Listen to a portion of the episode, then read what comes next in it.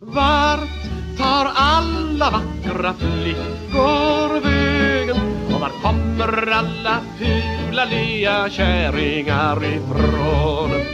Äntligen söndag igen och vem är här då om inte söndagsskolefröknarna Ann och Anna-Karin. Hallå Ann! Hallå Anna-Karin, jag älskar att bli kallad söndagsskolefröken. Får mig att känna mig så ung och fräsch. Jag har ju faktiskt eh, och för många, många år sedan... Ja, prydlig. Eh, ni skulle mm. bara se hur jag ser ut. Jag sitter här i min otroligt sledna morgonrock. Jag måste köpa en ny morgonrock så att jag känner mig lite mer glamorös. Det, Nej, jag, det, har jag, det, har, det har jag tänkt göra i tio år kan jag säga. Köpa en ny morgonrock. Det ja, känns som alltså, att det är lågprio på det, men man borde prioritera upp det.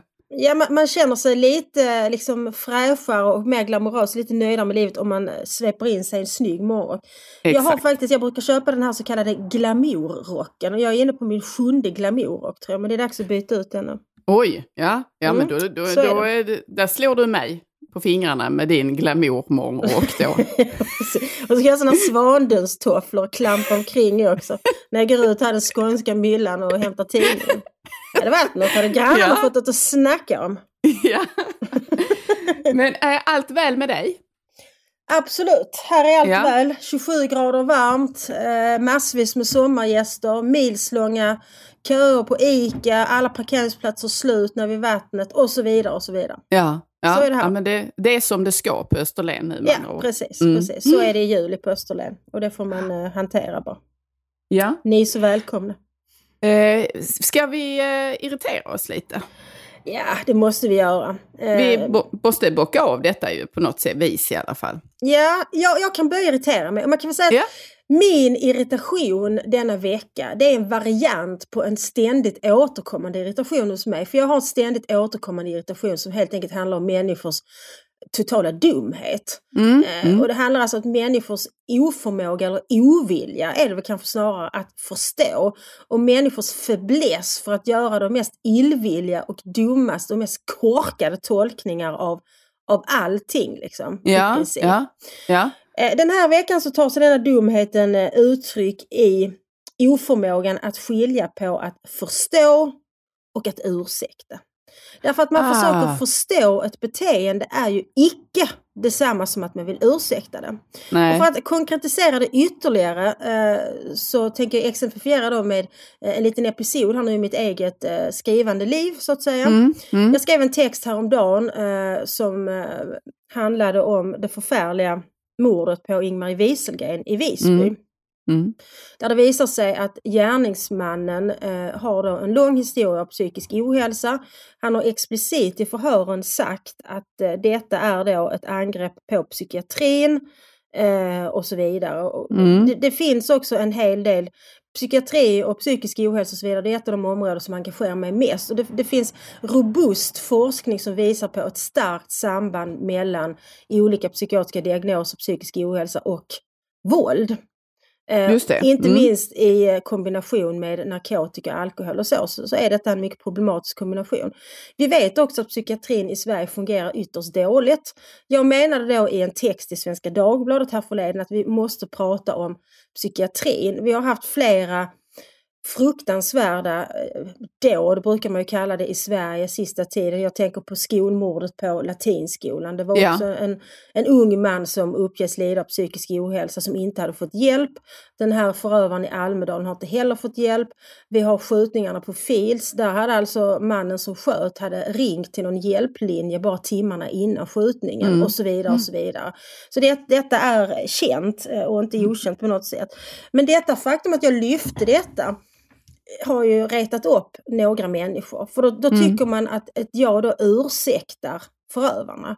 Det gör jag inte ja. överhuvudtaget. Nej, jag uppfattade mer som att du styrde strålkastarljuset mot ett problem i samhället som handlar om psykiatrin. Exakt, och, exakt. Ja. Och, det, och, och jag menar liksom att det här att vi inte hanterar psykiatrin och människor med psykisk ohälsa bättre gör ju att samhället blir farligare för oss alla. Och jag mm. tänker så här att alla typer av problematik som vi har i vårt samhälle eh, som vi vill åtgärda, så måste vi, det räcker inte att demonisera förövaren. Det räcker Nej. inte att säga att han är ond, utan vi måste fråga oss varför blev det så här? Det är ju det enda sättet att komma till rätta med problem, det är ju det enda sättet att förebygga. Mm. Vi ser ju samma sak i det här likaledes, alltså helt fasansfulla eh, händelsen. I Skellefteå? Ja, precis mm. i Skellefteå. Alltså det är så hemskt så man kan knappt prata om det. Nej, men också men, äh... där måste vi fundera, varför helvete har inte skolan sett något? Varför har ingen larmat? Vad är det som blev fel i det här fallet? Och ja. Det handlar ju inte om att ursäkta förövaren, utan just detta att undvika att de här sakerna händer hela tiden, eller hela tiden, men att det händer igen. Så det där vill jag slå ett slag för. Försök skilja på att förstå och att ursäkta. Därför ja. att man förstår ett agerande eller förstår ett skeende. Det är ju inte detsamma som att man tar bort skulden från den här individen. Skyldig Nej. är ju han, vilket ju i allmänhet är, eller hon, oavsett vad liksom historien bakom detta är. Så men det, var, det var, min irritation. Ja, ja. Nej, men jag vill bara eh, kommentera lite på den därför att jag har mm. funderat på samma fråga själv och jag gjorde det så sent som bara då, just i relation till det här Skellefteå mm. fallet som är så vidrigt. Eh, där ett inslag är aktuellt. För det här är ju en balansakt och det är där det är ja. så, så svårt att hitta då ett, ett, ett, ställe att stå på där man kan resonera åt båda mm. håll så att säga.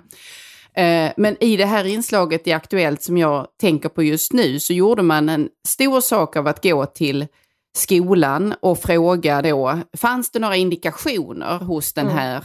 ynglingen på att det inte stod rätt till? Och det var ett så märkligt inslag därför att då var det en lärare som vittnade då om att han satt med någon dokumentationsmapp mm. eller om det var skolans värdegrund eller jag vet inte och sa att nej, här finns ingenting.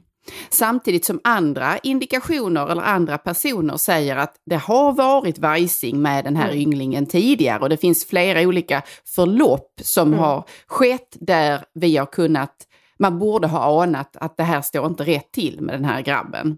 Mm. Och det är frågan om när det tippar över en, ännu en gång då. Mm. Eh, och sen var det en psykolog som blev intervjuad och han eh, tryckte oerhört hårt på att det då handlade om att eh, man skulle sätta sig in i vad är det som har drivit den här människan till att göra detta och att vad samhället borde ha gjort mer och så vidare. Och där jag när jag lyssnade på detta drog mig till minnes när dåvarande rikspolischefen talade om att, du vet det här eh, knivdådet eh, på en vårdare. Ja, ja eh, precis, det var väl på ett HVB, det var en ung kvinna som blev kniv, ja. knivmördad av en ja. av de boende så att säga. Ja, och där rikspolischefen ja, ja, sa att man, man måste sätta sig in i vad har den här unga människan varit med om som gör att, som har gjort att han begår det här brottet och så. Och då har man ju så att säga trillat för långt ner i den andra skålen Absolut. eller i den andra gropen. Eh, eh, och det är väl, jag tänker att det finns så många faktorer i detta som gör att när den här diskussionen ska föras i Sverige så, så kortsluter det sig direkt. Mm. Mm. Och det blir antingen det ena eller det andra då och inte balansakten som du efterlyser här. Mm.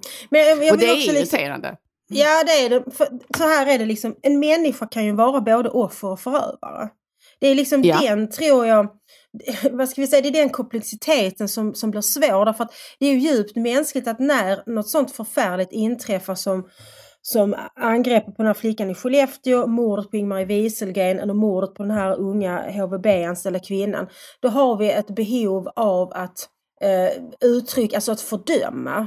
Mm. Men man, man, kan ju fördöma handlingen och även den som handlar faktiskt utan att demonisera.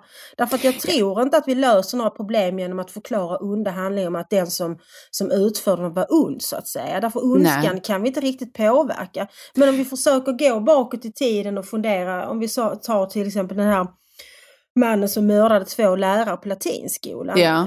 Vad har vi sett här för tecken? Vad finns det i den här? Vad skulle vi ha kunnat ingripa? Det är ju det mm. enda sättet att komma till rätta med det. Och den här reflexmässiga reaktionen som du beskriver hos en av de intervjuade lärarna. Nej, det fanns inga tecken. Det är ju ett sätt liksom att två sina händer. Att, ja, att liksom säga, men vi har följt alla regler och protokoll. Mm. Ja, men då är väl kanske de inte så jävla bra då. Nej. Därför det gick Nej. ju uppenbarligen åt helvete. Så, så var snäll ja. och rannsaka själv ert arbete lite nu. Men det är en svår exakt. diskussion, det har du helt rätt i. För att vi vill inte hamna i det här att det är mer synd om förövaren. Nej, nej. Som, som rikspolischefen i någon mening uttryckte. Ja, precis. Nej, vi vill ja. förstå för att kunna laga så att det eh, inte sker igen. Eller så att vi minimerar risken för att dylika ja. brott begås igen. Eh, och, och, det kräver ett visst mått av förståelse och in, eh, inblick i den här mm. människans psykologi och disposition. Mm. Ja. Ja, eh, är det dags för mig nu? Ja, jag tänker att nu får du irritera dig. Ja, men och då ska jag nu berätta om ett möjligt irritationsmoment som vändes till en liten solskenshistoria. Är inte det underbart så säg? Ja, det låter det kan, fantastiskt. Det, det kan hända även mig som annars är, har irritationen ständigt, eh, ständigt vaken. Kan det ligger säga. där och bubblar och väntar på att liksom svalla upp.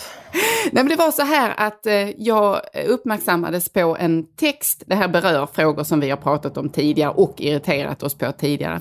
Jag uppmärksammades på en, en ledartext Mm. i Dagens Nyheter där jag omnämndes, en text jag hade skrivit omnämndes. Eh, det handlade om friskoledebatten eh, och ställningstagande för eller emot eller eh, inlägg som så att säga kritiserar de avarter som Mm. finns inom friskolan. Och i den här texten så skrevs, nämndes jag i forma, följande formulering. Eh, högerdebattörerna Paulina Neuding i Svenska Dagbladet och Anna-Karin Wyndhamn i GP. Bara så. Och sen så Mm. refererades texterna då. Och detta fick naturligtvis mig att bli irriterad därför att eh, jag är inte en högerdebattör. Jag tyckte det var förminskande, jag Ja. tyckte det var eh, oriktigt påpekande dessutom. Och jag fråntogs det jag faktiskt är, nämligen doktor i pedagogiskt arbete och Mm. ganska bekant med skolfrågan. Eftersom jag blev irriterad så skrev jag direkt till den här eh, personen som eh, hade skrivit texten. Och dömde om min förvåning. Jag trodde ju att detta skulle liksom bara rinna ut eller att jag hade fått ett tyket svar eller Mm. någonting sånt där. Men denna man svarade på ett mycket, mycket hövligt sätt, ursäktade sig omedelbart och sa att det var inte alls hans avsikt att förminska mig, utan han tyckte mycket om min text och så vidare och att han genast skulle ändra detta, vilket också skedde. Mm. Eh, så att jag fick stå där med min titel istället Mycket för bra. att... Ja, Och en istället- medalj kanske. Ja! Det är eh, nästa steg. Men jag tyckte det var så hedervärt agerande Ja. av honom. Eh, och eh, att det är så alla kan, tangenterna kan slinta, men om det då är, då är så att man blir påpekad med att man har gjort eller att eh, någon kommenterar detta och att man så att säga tar ett steg tillbaka och säger my bad, jag, tar, jag gör om. Mm. Eh, då blir jag glad och mild till sinnet istället. Ja, Och det inte förstår jag. irriterad. Mm. Jag förstår både din initiala irritation och jag förstår sedan glädjen i detta när du faktiskt eh, till din förvåning fick ett vänligt svar och ett raskt agerande. Men liksom Ja. det här är ju också, en, det här är också ett uttryck för någon slags samtidssjuka, att allting ska liksom pressas in i politiska fack. Man kan ju faktiskt tänka sig att din inställning och dina inlägg i friskoledebatten inte överhuvudtaget har med din politiska övertygelse att göra. Nej, utan faktiskt med din pedagogiska kompetens och din erfarenhet av skolvärlden. Men det där liksom, allting ska allting bara reduceras till att det är någon slags debattör. Men det, Ja. det är liksom hela den här, samtidigt som då andra är experter på oerhört lösa grunder. Jag läste till exempel här i en tidning här förleden en mycket irriterande text med där Nina Rung då utnämndes till kriminolog och hon har inte skrivit någon doktorsavhandling. Hon är icke kriminolog. Trots att Hon hon har då- en jävla fil. kand och det är fan inget att skryta om tycker jag. Skriv en avhandling, kom tillbaka sen Nina. Det hon sa var dessutom vansinnigt men det får bli en annan irritation. Ja, men det Ja. finns ju det, ja, ja precis. Jo, men jag håller med dig. Det där är ett, ett titelmissbruk som bör eh, eh, stävjas verkligen. Ja, jag tycker det. Men jag blir inspirerad här av Ja. ditt, di- att du kände sån glädje. Så jag tänkte, kanske jag får bidra också Ja, med har en liten episod under, Ja, under vignetten Veckans glädjeämne. ja. Jo, eh, jag befinner mig i Borrby, denna lilla Mm. härliga by på Österlen som nu har ökat folkmängden eh, gånger hundra ungefär. ja. Och här förleden så hade vi då den så kallade baddaredagen där årets Ah. Borrbybaddar skulle utses. Det blev dessvärre inte jag men man måste nog ha bott här i några generationer innan man får den utmärkelsen. ja. Men i alla fall, så då var det en salig blandning av eh, Borrbybor och folk från andra byar, det vill säga folk som, eh, som eh, hävdar sig ha rätt att vara här så att säga. Och så var det då massvis med sommargäster som pratade diverse dialekter. Och så när jag stod i kön utanför Klockis då för att köpa en grillad korv till det hutlösa priset av 25 kronor så Ja. överhörde jag ett samtal mellan två infödda Borrbybor där den ena sa Nej fan, de kommer från Göteborg! Och då säger den andra så Jävla 08 Och jag tyckte det var så Det var otroligt dubbel förolämpning. Det var dubbel Otroligt. förolämpning också. Då skulle jag försöka förklara för min dotter varför det var roligt. Alltså hon har ju aldrig varit med om riktnummer i sitt 20-åriga liv. Men här är liksom, alla som är liksom norr om eh, kanske Kristianstad, de är fan Ja. med 08 och alla tycks ha glömt kopplingen till att det handlar om riktnummer. Så det, det gladde mig länge, jag, jag skrattade länge åt detta. Ja, ja men det var bra. Eh, en applåd för denna, det, det, är nästan, det är nästan en göteborgsk ordvits, eh, Ja. eller lustighet i denna förolämpning. Absolut, Mm. absolut. Har blivit en madam med skunk bak och fram och Vi kastar väl oss över veckans ämne, tycker jag. Ja, att det är ett stort tid. ämne. Det, Ja, det är det och verkligen. jag tycker det har också en aktualitet nu när vi ännu är i sommartid. För jag kan tänka mig, och jag talar lite från egen erfarenhet nu, att ett och annat gräl utspelar sig eh, i hem och på campingplatser eh, och i husvagnar och på hotellrum eller på badstranden. Eh, så blir det ju ibland. Vi ska gräla lite idag tänkte vi. Ja. Ja, du och jag Eh. har väl faktiskt egentligen aldrig haft något gräl. Det är mer Nej. sällan man grälar med vänner. Det kan ju hända men inte så ofta. Vem grälar du oftast med?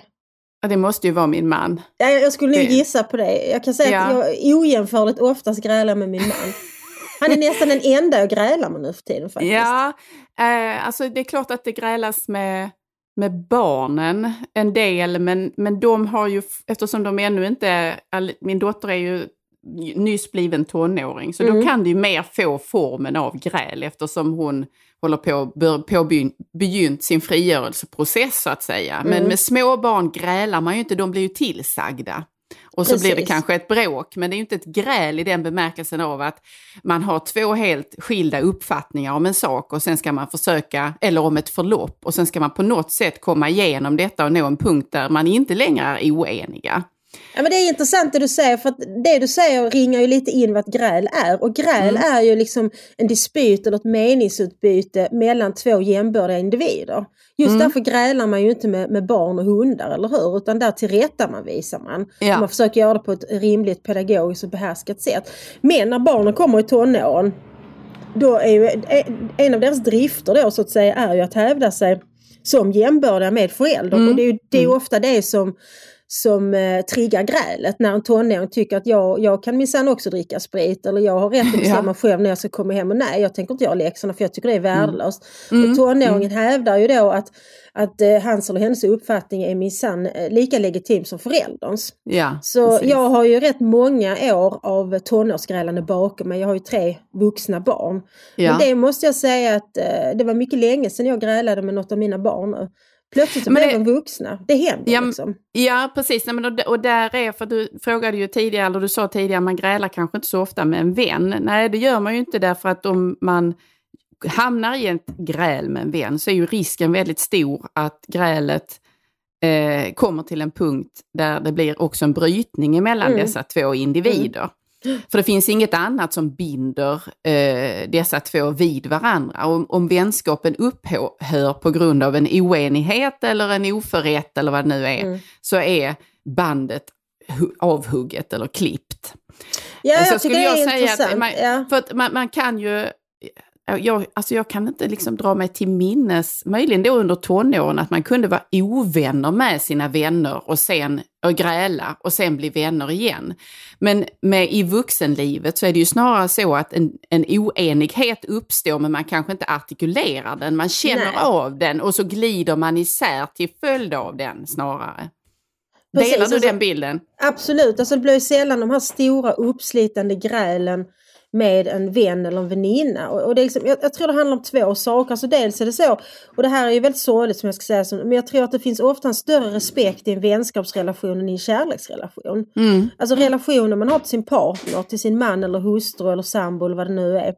De- Den kan också ibland präglas av en gränslöshet som gör att respekten ibland sätts ur spel. Man är ju aldrig så elak som mot den man säger att man älskar. Det är i alla fall Nej. min upplevelse.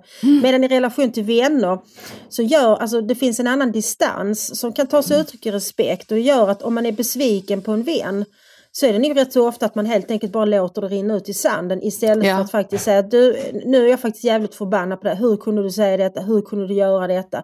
Varför ställde du in nu igen och så.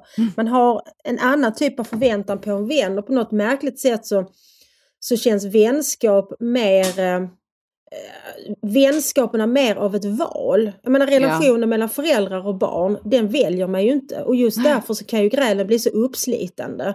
Ja, därför att precis. man sitter fast i varandra och mm. man vill ju göra det.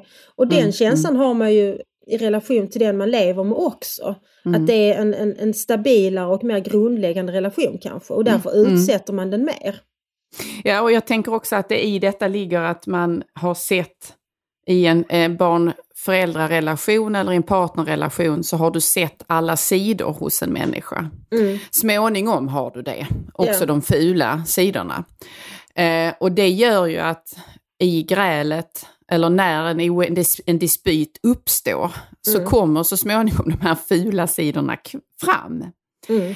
Och det innebär ju att det finns liksom tappade masker här i flera olika lager, skulle jag säga, som du inte alltid har i... Du kan ju ha förtroliga samtal med en vän där du blottar sidor eller blottar känslor eller erfarenheter eller önskningar som du kanske inte säger hemma. Till Nej, det är sant. Så kan det ju vara. Så Absolut. där finns ju ett djup på ett annat sätt ja. än eh, ja, förtrolighet. Men, men det här andra skrikandet, gapandet eller smädandet som det faktiskt också kan vara i ett gräl.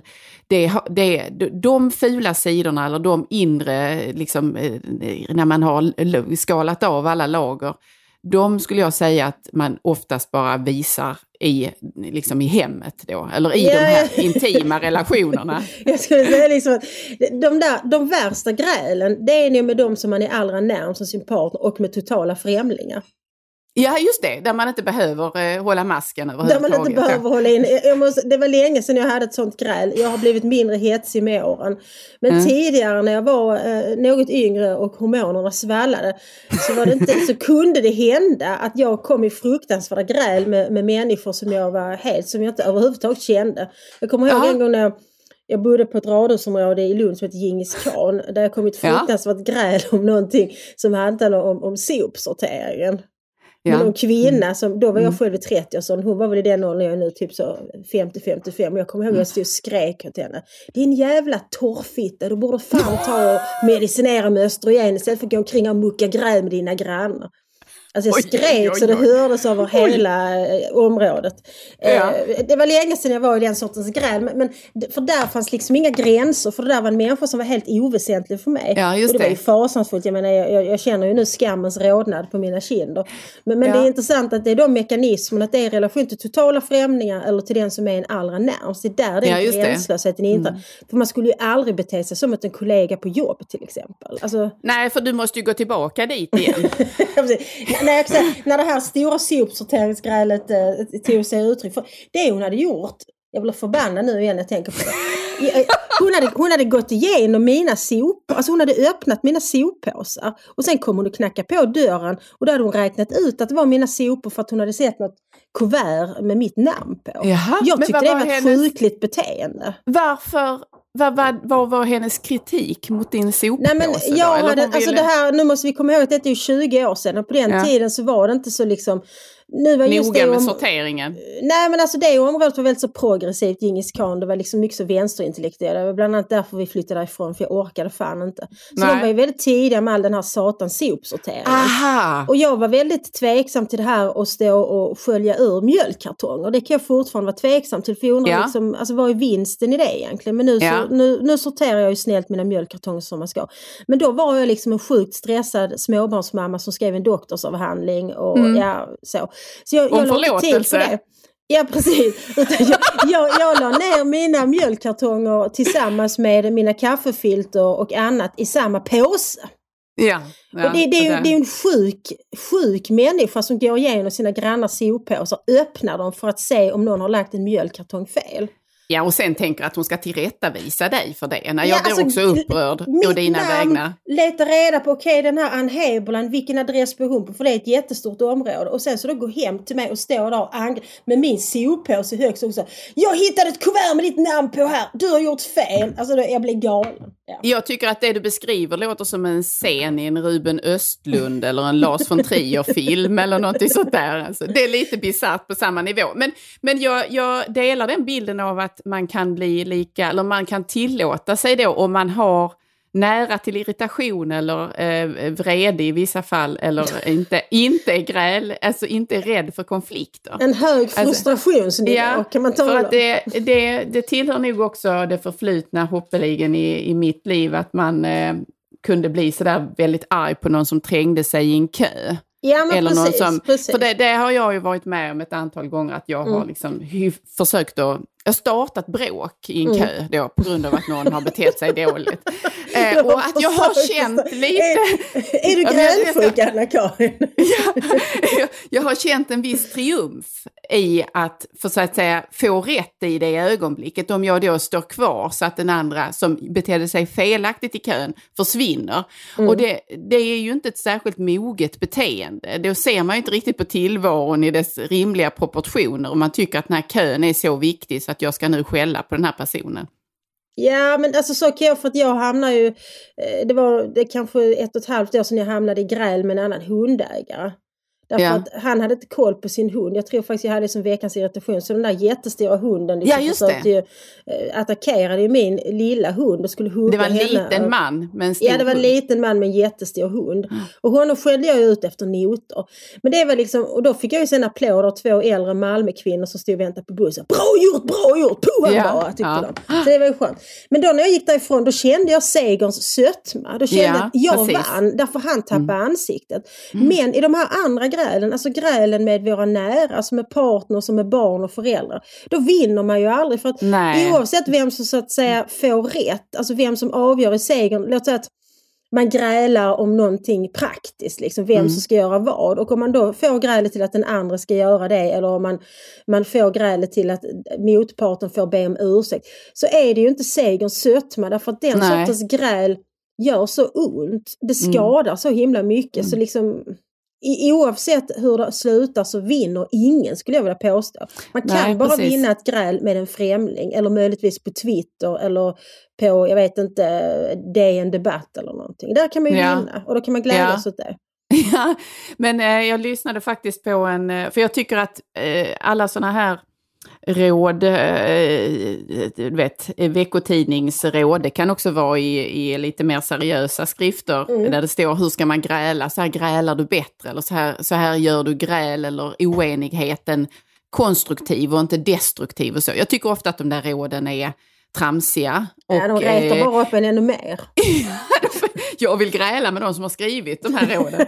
Därför poängen är ju ofta att det där verkar ju sansat och vettigt eh, när man så att säga inte är extremt irriterad på någonting. Det är ju Exakt. just det som är grejen att när man är irriterad så ser man ju inte det här, tänker man inte att nu tar jag ett steg tillbaka här och eh, låter dig tala till punkt. Och sen så, och så vidare då, utan då är det ju i stridens hetta. Men Mm. jag lyssnade på ett eh, vad heter det, föreläsning som Jordan B. Peterson som vi nämner med jämna mellanrum här i podden. Mm. Där han har ju pratat rätt mycket om det här med konflikthantering och just Ja. sånt där. Och eh, är lite utav en... Alltså han kan mycket om detta. Mm. Han har ju, vad jag förstår har han också varit lite av en partner, alltså rådgett, eh, vad heter det, partnerterapi. Ja, Ja. precis.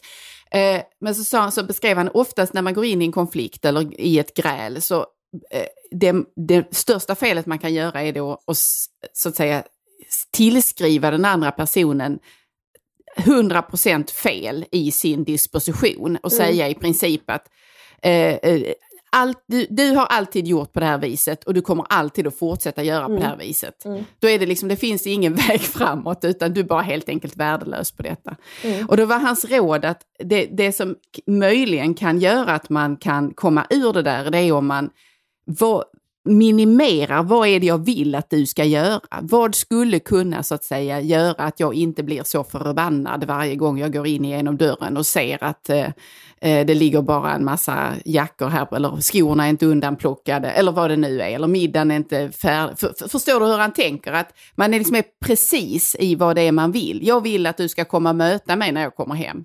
Jo, Jag men vill att absolut. du... Ja, jag Mm. tror det, det är flera saker i det som, som Jordan B. Peterson eh, to, i din eh, tolkning här säger som jag tycker är väsentliga. och Som jag är faktiskt, eh, I tidigare äktenskap gick jag en hel del i parterapi. Och det där är ju ett rätt så grundläggande råd att istället för att säga du är, du är slarvig, du är Mm. dum i huvudet. Och så vidare så säger man så, eh, jag blir irriterad när du gör så här. Alltså att man inte liksom definierar den andra eh, i enlighet med, med hans eller hennes klandervärda handling utan istället fokuserar på vilken handling är det här som jag inte tycker om eller Ja. vilken handling är det jag efterfrågar. Så att man undviker det här att definiera den andra som, som dum eller slarvig eller eh, lögnaktig eller vad det nu är för otrevliga saker man vill säga. Mm. Och sen så tänker jag också, det är så intressant att de här orden så lätt dyker upp i de sammanhangen, alltid.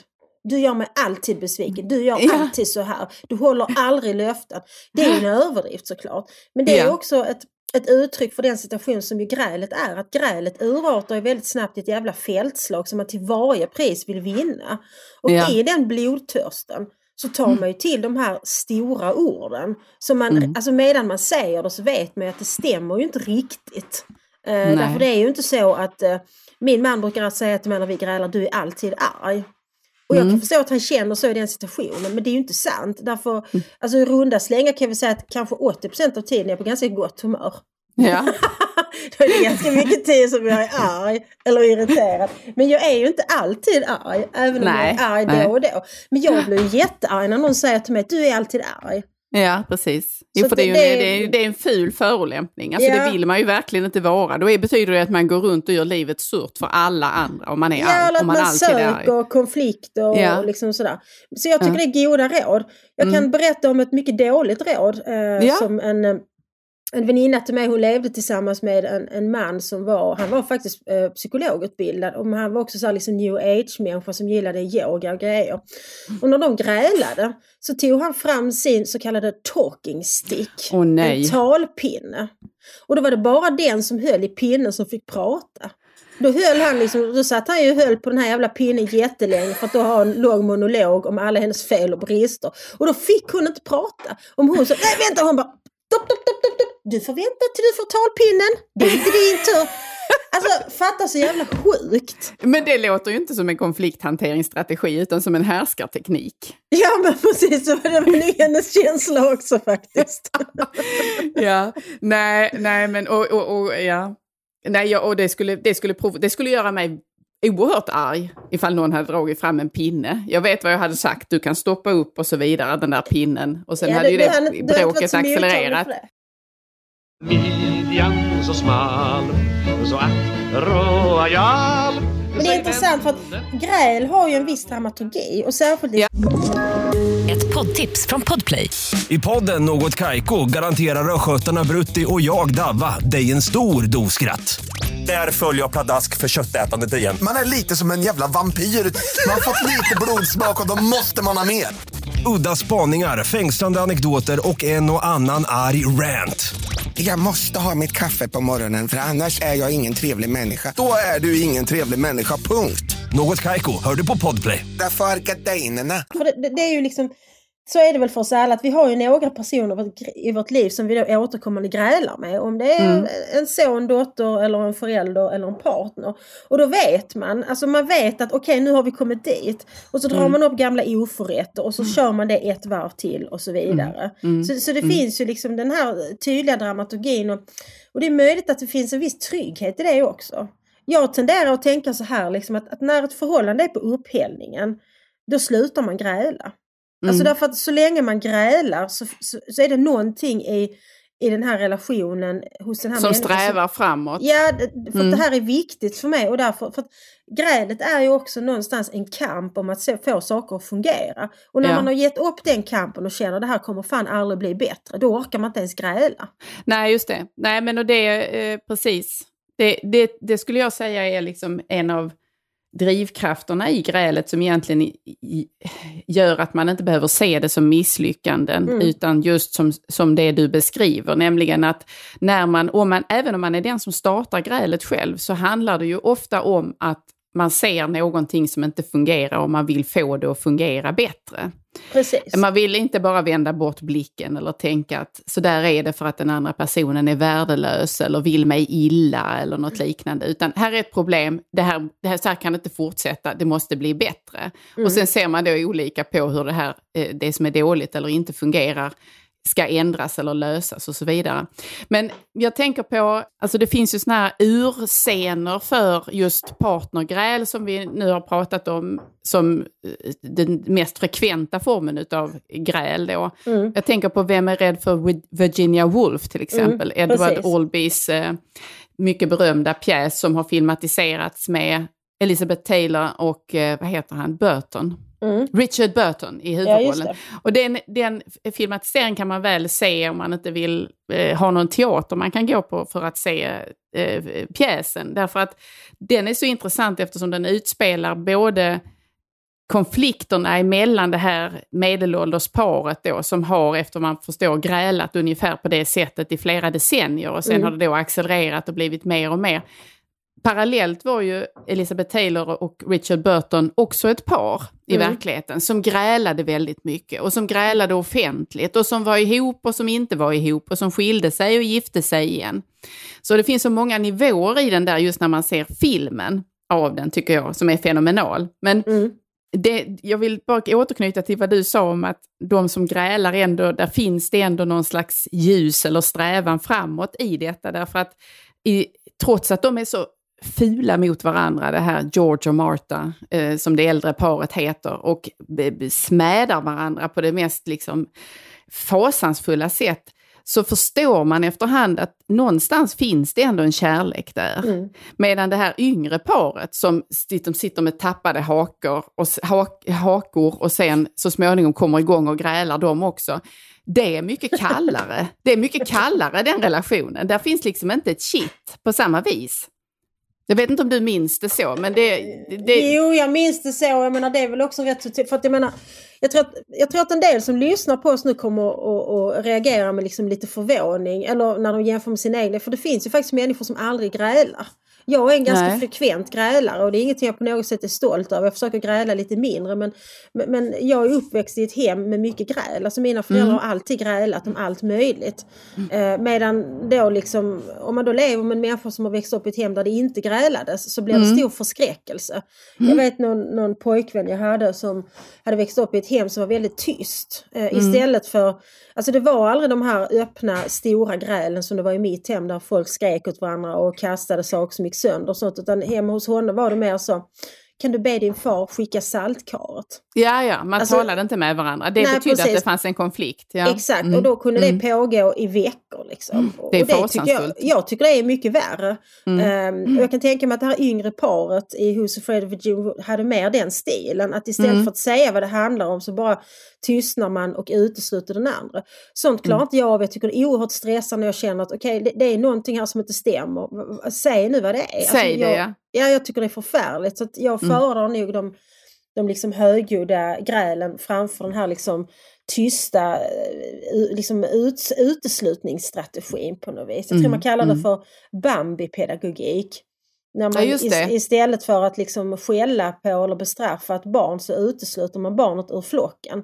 Och Mm. det är ju liksom den här grejen när man säger så kan, kan du be din far skicka saltkaret att den andra Ja. personen är så, så misshaglig så att man kan inte ens eh, titta på honom. Man bevärdigar inte den andra med eh, ett tilltal eller en blick eller något Precis. liknande. Nej. Sen tänker jag på, på alltså, mm. scener ur ett äktenskap. Ja, Eh, mm. Bergmans, den, den, den liksom den bjuder ju också på, på rikliga exempel på olika typer av grälande. Liksom de här Mm. långa nattliga samtalen som, som egentligen är ganska civiliserade. Det är ju inte så mycket skrik och skrän och inte så mycket smädelser och förolämpningar egentligen. Men, men det är liksom det är väldigt uppslitande eh, på Mm. olika sätt. Och det är liksom det här som man förstår ganska lågintensiva grälandet eller ett lågintensivt missnöje som har pågått under många, många år.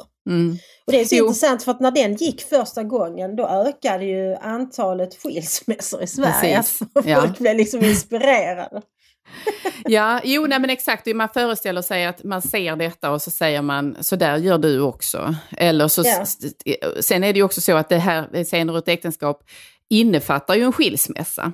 Mm. Där eh, eh, Erland Josefsson lämnar eh, sin, vad heter hon, Liv Ullman. Jag kommer, jag kommer inte ihåg vad de heter i, i pjäsen eller i serien. Men. Eh, och det är väl just det där, och det, han gör ju det på ett ganska brutalt vis. Eh, Ja. Som är, om jag förstod det rätt, en exakt kopia av hur Ingmar Bergman lämnade en av sina 22 fruar. Ja. Eh, eh, han eh, reser hem till den väntande kvinnan som blir så glad för att hon kommer, han kommer tidigare än aviserat. Mm. Och det visar sig att han kommer bara tidigare för att han ska berätta att han tänker lämna henne. Mm. Och eh, när detta förmedlas så sitter han ner på en pall i princip i hallen och har inte ens tagit av sig rocken. Eh, för att han ska ju strax gå igen. Och det där är ju en ganska förfärlig scen. Ja, och, men, och där är ju grälandet slut. Där finns ju inte Ja, mer att precis. säga. Så just liksom, Ja. så, så länge man grälar så, så kan man ändå känna att det här är något som pågår. Ja, Det är ja inte precis. slut än. Vi, vi har Ja. många fler gräl framför oss. Men Ja. jag kan ju också tänka mig, som jag tycker finns lite i, hos Fred och Virginia Woolf, att jag kan ibland gräla för att jag är uttråkad. Ja, precis. Alltså för Ja. när man, är det någon gång som tiden går väldigt fort så är det faktiskt när man grälar. Alltså timmarna Mm. de bara flyger iväg när man grälar.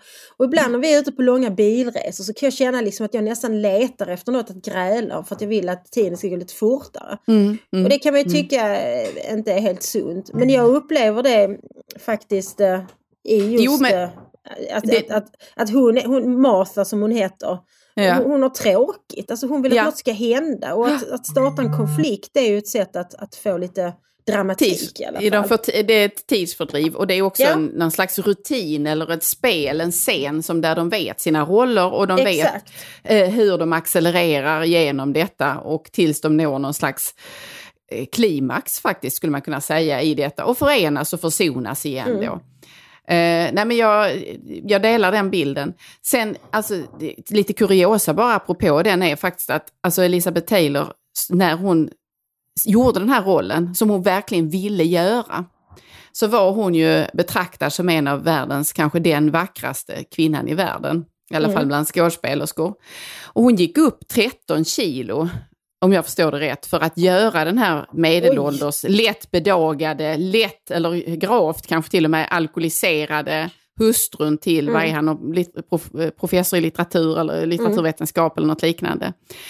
Vilket ju säger mycket om hennes skådespelar, alltså hennes konstnärskap och hennes driv i att göra den här rollen. Vilket är ytterligare ett argument för att faktiskt se om den.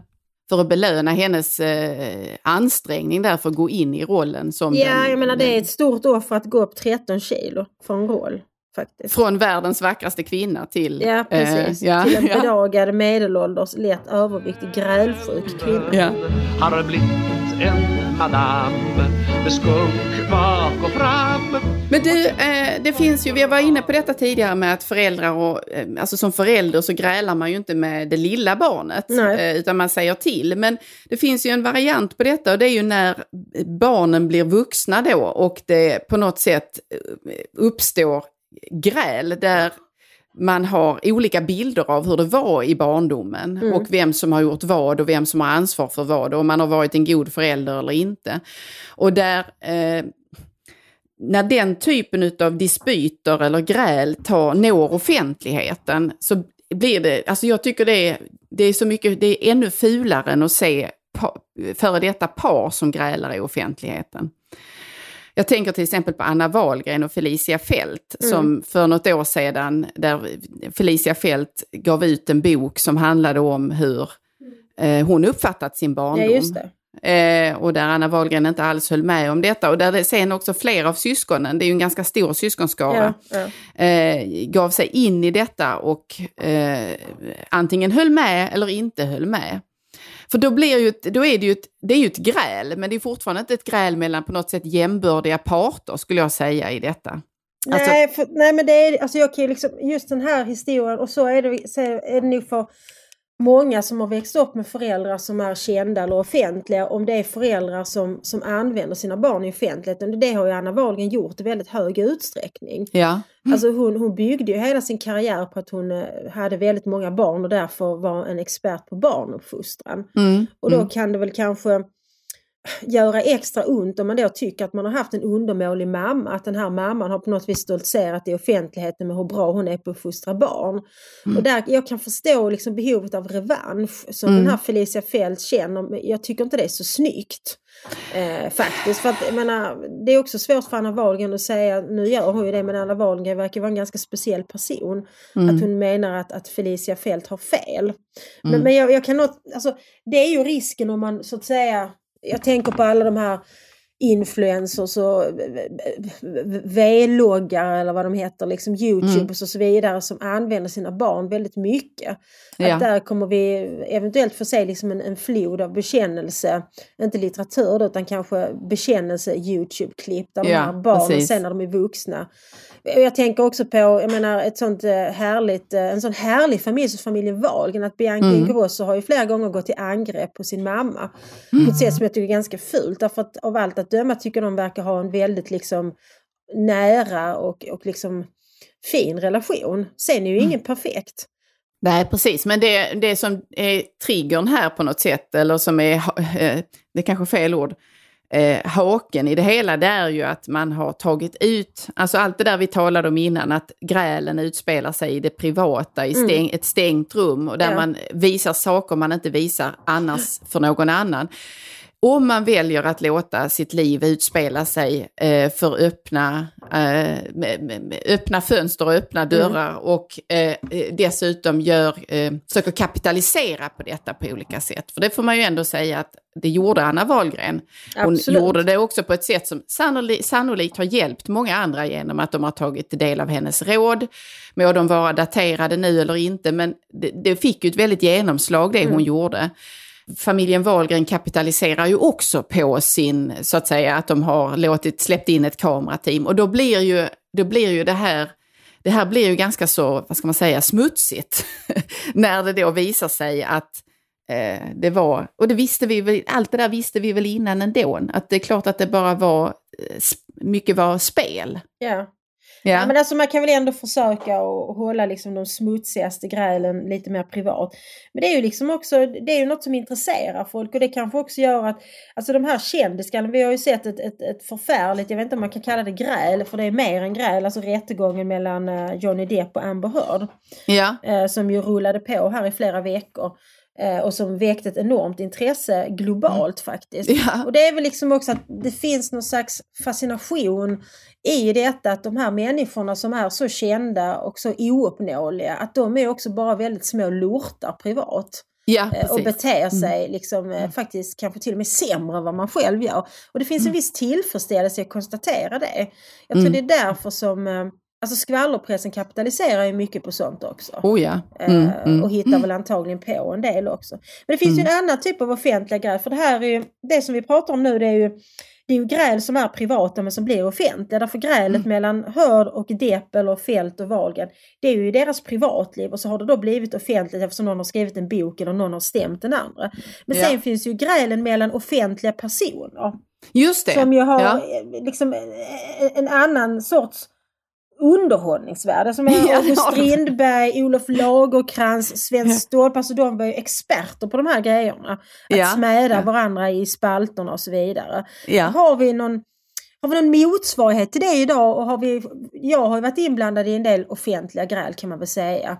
Eh, ett av de värsta var ju när jag ifrågasatte godheten i att ge eh, tiggaren utanför ICA pengar. För jag menar mm. att, att det cementerar fattigdom. Och det var mm. ju ett offentligt gräl som som var rätt så utmattande därför att eh, det var jag och så var det kanske liksom, jag vet inte hur många det var, men det var ganska många som då skrev eh, mottexter så att säga. Mm. Så den sortens offentliga gräl ser vi ju idag som är mer liksom, jag vet inte, de är inte så intressanta på något vis. Nej, jag, men jag, jag, jag, jag har ett exempel faktiskt ja. på, på, ett, på ett motsvarighet till det grälet. Och det, då är vi, alltså jag tänker till exempel att när eh, metoo rullade mm. och eh, hela den här eh, skandalen kring Svenska Akademin och mm. eh, Forum det. och det som skedde där och vilka, vem som sa vad, vem som gjorde vad i offentligheten. Där det blev avhopp från akademin, mm. eh, permanenta och temporära. Men där det också utspelade sig en form av ett gräl av det här fula slaget i, när Horace Engdahl skrev ett, eh, en text. Alltså det var ju flera texter som skrevs från Ja. akademiledamöter om jag minns rätt. Eh, Men särskilt minns jag detta där Horace Engdahl skrev att Sara Danius var den sämsta eh, sekret ständig sekreteraren som eh, akademin hade haft sedan då eh, akademin inrättades. Och då tog ju det sig, skulle jag få, säga, formen av ett gräl som inte liksom hade... så, alltså, det, det blev ju nästan att man smädade varandra där i detta. Ja, och Horace Ja. har ju för övrigt varit inblandad i den andra sortens offentliga, för jag menar hans eh, liksom, årslånga gräl med sin exfru Ebba Witt-Brattström som har producerat ja. ett antal böcker från bådas Ja. håll. Det måste ju ändå vara ett av de större offentliga grälen i svensk samtid i alla fall. Men, men jag Eh. menar, min, min, ja precis, men min Mm. parallell då är ju att det som skedde där var ju precis det här som vi har varit inne på, nämligen att man eh, tar bort spärren emellan det som sker i det förslutna Ja, och det som precis. sker i det offentliga.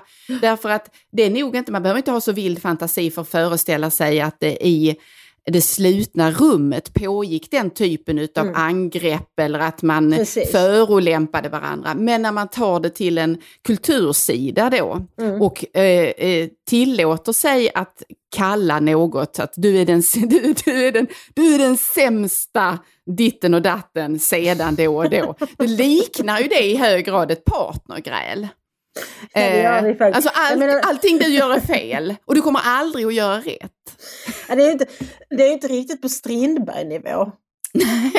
Nej, men det är nog det, det, är det jag kan komma på som ligger i närtid och i, i en svensk kontext. Men sen skulle jag säga att Twitter i hög grad har förstört möjligheten till intellektuella gräl av den dignitet som, som du alltså, Twitter nämnde är ju tidigare. liksom så jävla fånigt. Nu, nu, om jag får återknyta till det förfärliga mordet på Ingmarie Wieselgren. Den här eh, förövaren, han har ju då ett förflutet i NMR som ligger ganska långt bak i tiden och av allt att döma så, så har det rätt så lite med hans med mordet att göra. Men, men det var ju många som väldigt snabbt drog väldigt snabba slutsatser. Mm. Och en av de märkliga slutsatserna var liksom att Johan Hakelius i någon mening var liksom eh, han var skyldig till detta mord delvis därför att för Mm. några år sedan jag var faktiskt i Almedalen då, det var väl sista Almedalet innan pandemin eh, 2019. Och då var ju NMR på plats. Mm. Eh, och det var ju väldigt, skrevs väldigt mycket om detta i media och sådär. Och, då- och då skrev Hakelius en lite lätt ironiserande text. Därför att, alltså, Men alla hans texter där. är, alla Den- hans texter är precis, lätt precis, att ironiserade. han- man, man, man kan, om, om, man, om, man, om man då praktiserar den här sortens dumhet som jag retade mig på inledningsvis i veckans Mm. irritation så kan man läsa texten illvilligt som att han relativiserar eller förminskar Mm. nazismens hot. Det han Mm. gjorde var väl att han menade att nazismen är ju inte ett påtagligt hot just här och nu. Mm. Men denna gamla Mm. text med flera år på nacken var det då en, en inte så noggrann journalist eh, vid någon skånsk tidning som drog fram på Twitter. Mm. Och så blev det något litet Twitter-drev kring detta. Nu befinner sig ju Hakelius som en klok person inte på Twitter. Så blev ju, han blev inte indragen i grälet men han gav igen genom att skriva en krönika i Fokus Mm. om det Ja. hela. Men, men liksom Twitter inbjuder ju till de här alltså, riktigt korkade tolkningarna, dumma argumenten. Och hela Twitter är ju grälsjukt. Ja, precis. Nej, jag tänker att man kan, man kan tänka sig att ett av problemen där är att ehm, den, den svarar i så liten grad mot hur en faktisk konversation eller en faktiskt meningsutbyte i det levande livet går till. Eftersom eh, du, du skriver någonting och alla, precis alla ser detta. Även om det är så att du skriver någonting som bara är avsett för en annan person eller som är en kommentar på något annat som någon annan har sagt. Så är det så att alla på en gång kan kan gå på detta och missförstå det och så vidare. Och jag tror att den här eh, diskrepansen mellan, alltså att det inte, det inte är, det speglar inte hur en faktisk konversation i ett sammanhang eller i ett sällskap går till, är det som gör att det ballar ur och blir Ja, alltså gy- gyttjebrottning känns ju förfinat i Ja. jämförelse. Men det blir ju liksom någon slags underhållning också. Just Fokus som jag nämnde precis där Hakelius skrev sin krönika, de har ju en, en vignett då i varje nummer som de kallar veckans bråk. Och de där Aha. bråken som de lyfter fram, jag tror senaste numret så var det Ebba Busch, hon sa ju i en intervju om sina kulturpreferenser att den värsta kulturupplevelse hon hade varit på det var någon eh, föreställning med Henrik Schyffert för han är citat inte rolig. Mm. Eh, vilket då föranledde Henrik Schyffert att, att eh, citera Charlie Kalla henne. Ja. Som, som eh, inte ville bli tyckt och omtyckt av fascister. Och med det så menar han ju då att Bush var fascist och så rullade på där. Eh, Och den sortens, det, det är liksom, alltså Ebba Busch sa ju det som ett inlägg i någon slags kulturkrig skulle jag säga. Därför att Henrik Schyffert är ju ett rött skynke för väldigt många Ja. som gillar Mm. Ebba Busch. Eh, Så det var klart att hon hade tänkt igenom mycket noga vad hon skulle säga Mm. där. Och sen så kunde ju Schyffert å sin sida eh, få poäng på det genom att då framställa sig själv som en antifascistisk hjälte. I en Ja, precis. Så Jo, den nej, nej. sortens Mm. gräl är inte uppslitande eller sårande utan det är faktiskt nå- någon slags skådespel som, som pågår mest för att roa publiken och för att Ja. vinna applåder från de egna fansen skulle jag Mm, säga. mm. Jag tycker inte om det därför att jag tycker att det liksom Nej, men det är jag vet, jag tycker det för, förpestar samtalsklimatet. Ja, det gör är det, liksom lite precis. för banalt måste jag säga. Ja, och jag skulle säga att vad det också gör är ju att det ökar den polarisering är ett, ett oft, allt, kanske allt för ofta använt ord. Men det är ju ett faktum Mm. Men här är det på sin vi- plats. Ja, precis. Nej, men det driver ju det. Det driver ju en sådan polarisering. Båda två är, är, är så att säga delaktiga i att driva denna. Och de som sen då ser sig kallade att eh, eh, applådera medelst tummar eller hjärtan eller kommentar i kommentarsfält. Antingen må det vara Ebba eller må det vara på Henrik Schyfferts olika sidor och så vidare. Så är de ju en del i detta. De är ju en del i precis samma rörelse, oberoende av vem som har rätt eller fel, oberoende av om Henrik Schyffert är rolig eller inte. Humor är ju som bekant en individuell preferens. Så det Ja. blir väldigt svårt att säga så. Vi pratade ju om lustigkurra här för en tid sedan. Och det är ju, vissa människor tycker vissa saker är roliga, vissa tycker inte de är ett dugg roliga och så vidare. Och det är precis så det ska vara. Har blivit en madam med skunk bak och fram Vem skulle du vilja säga, vem är mest gräl, grälsjuk i den svenska offentligheten? Har vi någon sån? Du har ju nämnt några rätt grälsjuka personer här.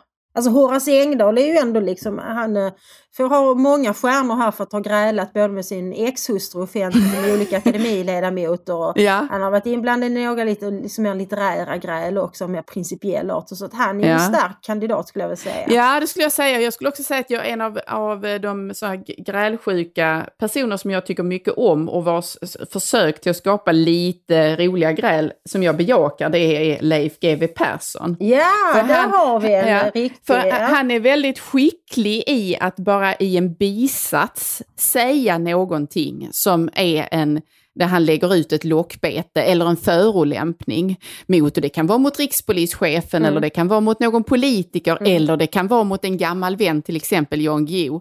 Och det är lika nöjsamt tycker jag att beskåda och höra varje gång han gör det, för han gör det med finess skulle jag säga.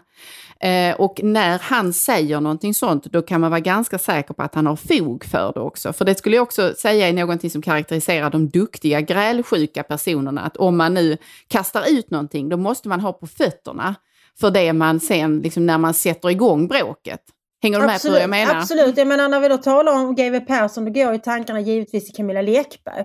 Därför Ja. ett av de mer uppmärksammade grälen i svensk offentlighet var ju mellan Lekberg och GW när GW kom med någon, någon gliring om min hästprenumerationer tror jag det var till Lekberg.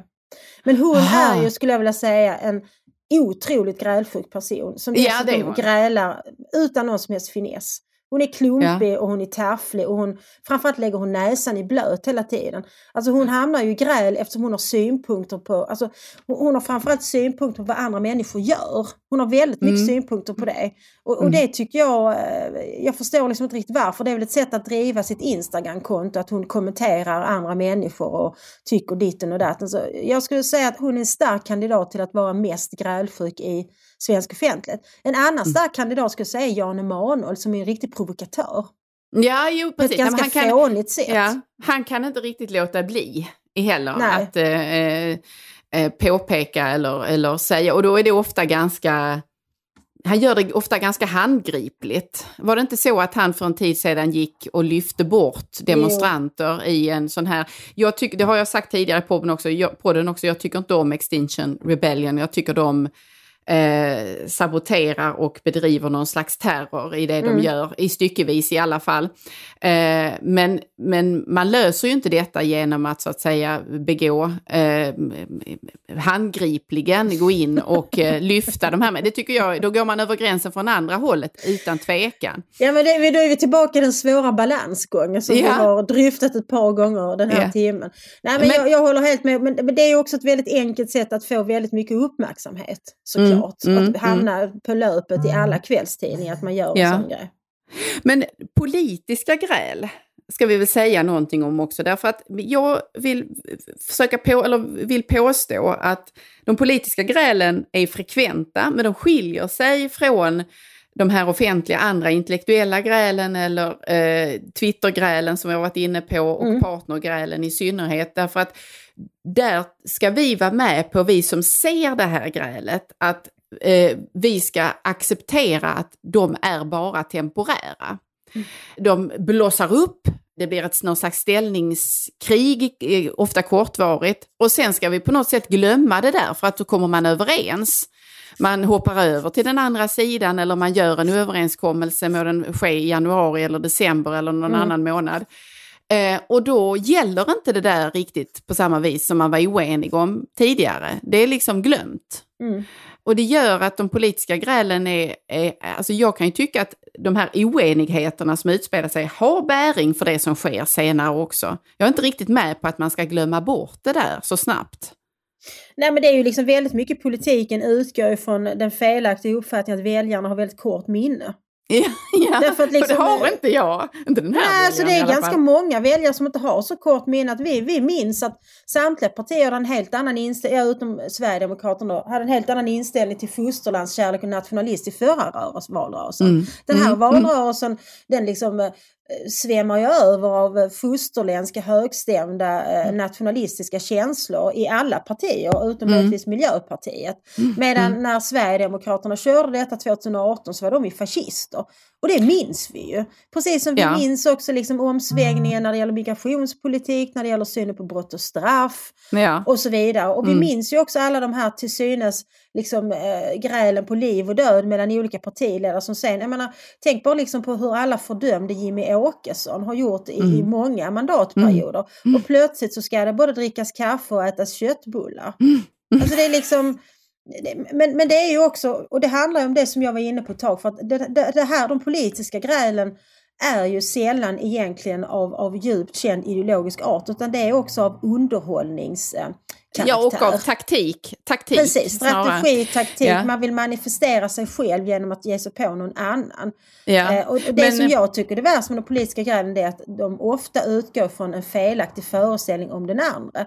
Som man mm. mycket väl vet är att, alltså mm. jag vet ju då Eh, om Magdalena Andersson står där, eller vem det nu är, det är väl kanske framförallt Annie Lööf som kör detta nu. Hon vet mycket väl att Jimmy Åkesson inte tänker bygga något koncentrationsläger. Mm, mm. Men man ska liksom ändå köra den grejen på något vis. Och nu mm, gjorde jag mig mm. skyldig till samma sak, för att just det har hon ju inte sagt. Men Nej. jag överdrev mm. lite och gav en liten knorr till det. Ja. Och det där gör ju politiker i de här debatterna eftersom de vill de vill få rubrikerna, de vill få applåderna och skrattarna på sin sida. De vill underhålla väljarna. Och det är ett mm. underkännande av alla oss väljare. Vi vill inte bli underhållna, vi vill veta vad fan ni ska göra. Ja, jag. precis. Eh, jag, jag, skulle vilja föra upp en episod som där det politiska grälet blev nästintill lik, liknande ett eh, gräl hemma vid. Eller mm. eh, två barn som bråkar eller något sånt där, mm. som grälar om en spade. Och det är den där situationen när Annie Lööf just försöker lämna över en utredning. Eh, det är några ja, papper hon det, har skrivit ut till eh, dåvarande statsminister Stefan Löfven. Ja, och precis. han, eh, jag tror att det var när han, nej vänta det kanske var när, eh, för i, den, i, den, eh, i det klippet så ser man ju Reinfeldt, så det måste vara innan, precis ja. innan han förlorade, alliansen förlorade. Och då tappar eh, Löfven ja, han tappar det helt enkelt kan man säga och säger, du, du, han puttar undan henne, han buffar liksom undan Annie Lööf, går, lämnar sin talarstol eller podiet och puttar på henne och liksom, kom inte med de här papperna, det där är bara käbbel, jag vill inte ha dem och du vet inte, du har inte läst det. Och han säger en massa förolämpande saker till henne och förminskar henne skulle jag säga ja. dessutom. Eh, och det där blir ju då ett, eh, alltså han går ju ur, han faller ju ur rollen. För så grälar man inte, eller så har man inte politiska disputer. Nej, så det, det är möjligt man... att så ser det ut när de sitter liksom bakom stängda dörrar och plötsligt ja. blir vi insläppta i det, eller hur? Ja, precis. Han tappade masken där. Ja, mm. precis. Mm. precis. Mm. Jag tror att det börjar bli dags att eh, knyta ihop säcken faktiskt. Ja. Har du något eh, eh, råd du vill ge eller något tips? Ja, så mitt bästa råd eh, för att inte gräla på ett sätt så att man dödsdömer relationen, det är att försöka undvika alla de här du är. Och att istället ja. liksom eh, betona eh, vad, vad är det som, som jag är missnöjd med. Så mm. För att annars så förkastas ju hela den andra personen som en totalt värdelös person och då är frågan varför man överhuvudtaget ska försöka lösa någonting. Mm. Mm. Så undvik att hamna i påståenden om den andres liksom, karaktär och hela eh, person. Utan eh, ja. häng istället upp dig på soppåsen som inte blev eh, slängd eller vad det nu kan vara. Ja, Har precis. du något gott råd Anna eh, så det enda som funkar när jag är vansinnigt arg verkligen mm. och är i ett gräl, det är om jag kan förmå mig att i det ögonblicket för mitt inre se den jag bråkar med i ett lyckligt ögonblick. När okay. vederbörande skrattar eller ja. är glad eller ser mild ut. Eh, då kan jag slå ilskan ur hågen lite grann i alla fall. Ta ja. udden av den om inte annat. Ja. Därför att då, då gör jag det med min, jag gör en tankeoperation där jag försöker få fram någonting i mitt sinne som eh, alltså ställer den här personen i en mer fördelaktig dager. Och jag ser också då mig själv hur, hur galet det är att jag är så här arg. Så att det här det blir en, en människa som jag egentligen tycker om. Exakt. Ja, ja. Så att jag skapar en, ja, jag ska försöka skapa en kontrast emellan eh, mitt galna jag och eh, den person jag har framför mig då. Må det vara i kön på ett café eller i hemmets lugna vrå. Men sen så vill jag också ge rådet att, att ta, se om eh, Who's Afraid of Virginia Woolf. Eh, läs Strindbergs Dödsdansen. Det är mm. också en, en pjäs som ett drama som handlar om ett, ett äktenskapsgräl som har utspelat sig under 25 års tid. Men där det i de olika skeendena i den här det här spelet, där, där det, det finns lärdomar att, att, dra och igenkänning att göra skulle jag säga. Eh, och det, det är någonting rörande och slående i detta att en pjäs som har över hundra år på nacken eh, fortfarande talar till oss i mm. de här väldigt intima eh, grälen, eh, djupt liggande oförrätterna som bubblar upp till ytan och så vidare. Men där man ändå håller fast i varandra. Mm. Så jag det är väl... Och, ja, men jag ja. instämmer i det rådet och instämmer också i din reflektion där att, att människan förändras inte så väldigt mycket. Nej, när det gäller precis. vad vi betraktar som, som viktigt och vad som upprör oss och vad vi önskar och vad vi vill. För att det här partnergrälandet men även grälandet med, med barn och föräldrar det, det handlar ju om om vad vi önskar oss av livet och hur vi vill mm. att det ska vara egentligen. För egentligen mm. vill vi att det ska vara harmoniskt, att vi ska förstå varandra och att alla ska känna sig lyckliga. Men under stunder så krävs ett gräl för att nå dit här skulle jag vilja påstå. Ja, så precis. mina sista avslutande ord är liksom, var inte rädda för att gräla men överdriv inte heller. Nej, precis. Gräla och där, med måtta. Ja, och med stil. Med stil i alla fall. Ja. Och det, man kan väl säga att det här har varit en timme eh, utan lågaffektivt bemötande. Vi har gett... vi, vi tror gett... inte på lågaffektivt bemötande. Men vi lär oss under vägens gång ändå. Ja. Så att eh, vi, vi stänger butiken där för idag. Det och så vi. hörs vi. Vi hörs om en vecka. Yes. Ha det bra. Hej. Hej alla vackra former vägen och var kommer alla hakorna på makorna ifrån? Ett poddtips från Podplay. I podden Något Kaiko garanterar östgötarna Brutti och jag, Davva, dig en stor dos skratt. Där följer jag pladask för köttätandet igen. Man är lite som en jävla vampyr. Man har fått lite blodsmak och då måste man ha mer. Udda spaningar, fängslande anekdoter och en och annan arg rant. Jag måste ha mitt kaffe på morgonen för annars är jag ingen trevlig människa. Då är du ingen trevlig människa, punkt. Något Kaiko, hör du på Podplay. Därför är gardinerna.